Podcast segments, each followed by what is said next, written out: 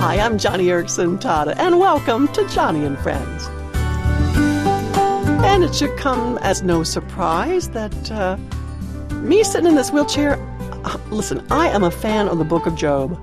Being in this wheelchair for as long as I have been, I have to run to the book of Job more than many times for encouragement and comfort and direction. Like uh, that verse, When he hath tried me, I shall come forth as gold. Wow. There's not a one of us who suffered that doesn't identify with that, right? But there is another part of the book of Job that I resonate with.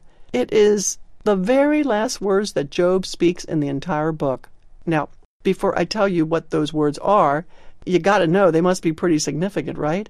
After all Job has gone through, after all he has suffered, after all his haranguing with his comforters, and his big questions for God, you would think the last words Job utters must be very important.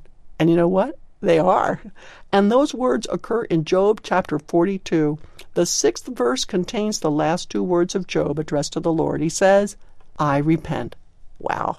Now, I find that amazing because this is the man who not only faced the jaws of suffering, I mean, he felt those same jaws clamp down hard on his life. He staked his life on the Lord, trusting Him, honoring Him at every turn. Yet, Job lost his home, his bank account, his reputation, and most painful of all, he lost his children and his health.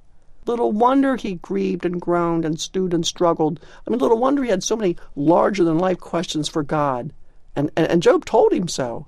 Yet the Bible says in all this, Job did not sin.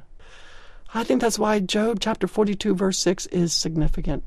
Because when God finishes describing his glory and greatness, Job is able to glimpse the big picture.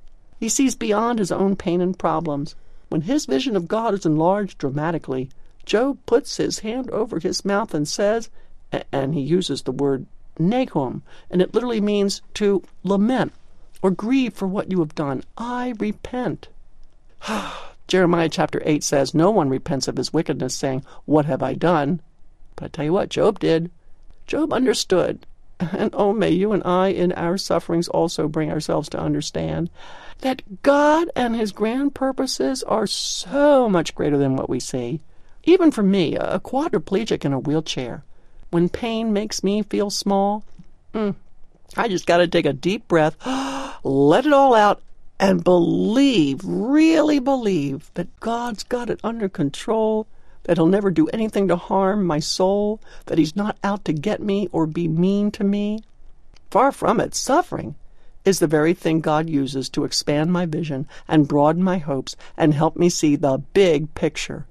How we can encourage others through our pain, how our witness is proven by our patience, how heaven is enriched by our endurance, and best of all, how the Father is given glory when we give thanks in our problems. Friend, that's the big picture. So, join me today in this big, broad way of looking at life. And if you must, if the Spirit convicts, then maybe the last words you utter this day could be, Lord, I repent. And by the way, if you want to share with me, a fellow sojourner on this road marked with pain, if there's anything you'd like to tell me, just drop me a note on my radio page at joniandfriends.org. I'd love to hear how those last words of Job's have touched your life today. And while you're there, don't forget to ask for your copy of Christianity with its sleeves rolled up. Until next time we meet, may the Lord keep your heart soft and tender even though you are going through tough times. For when he has tried you, you will come forth as gold.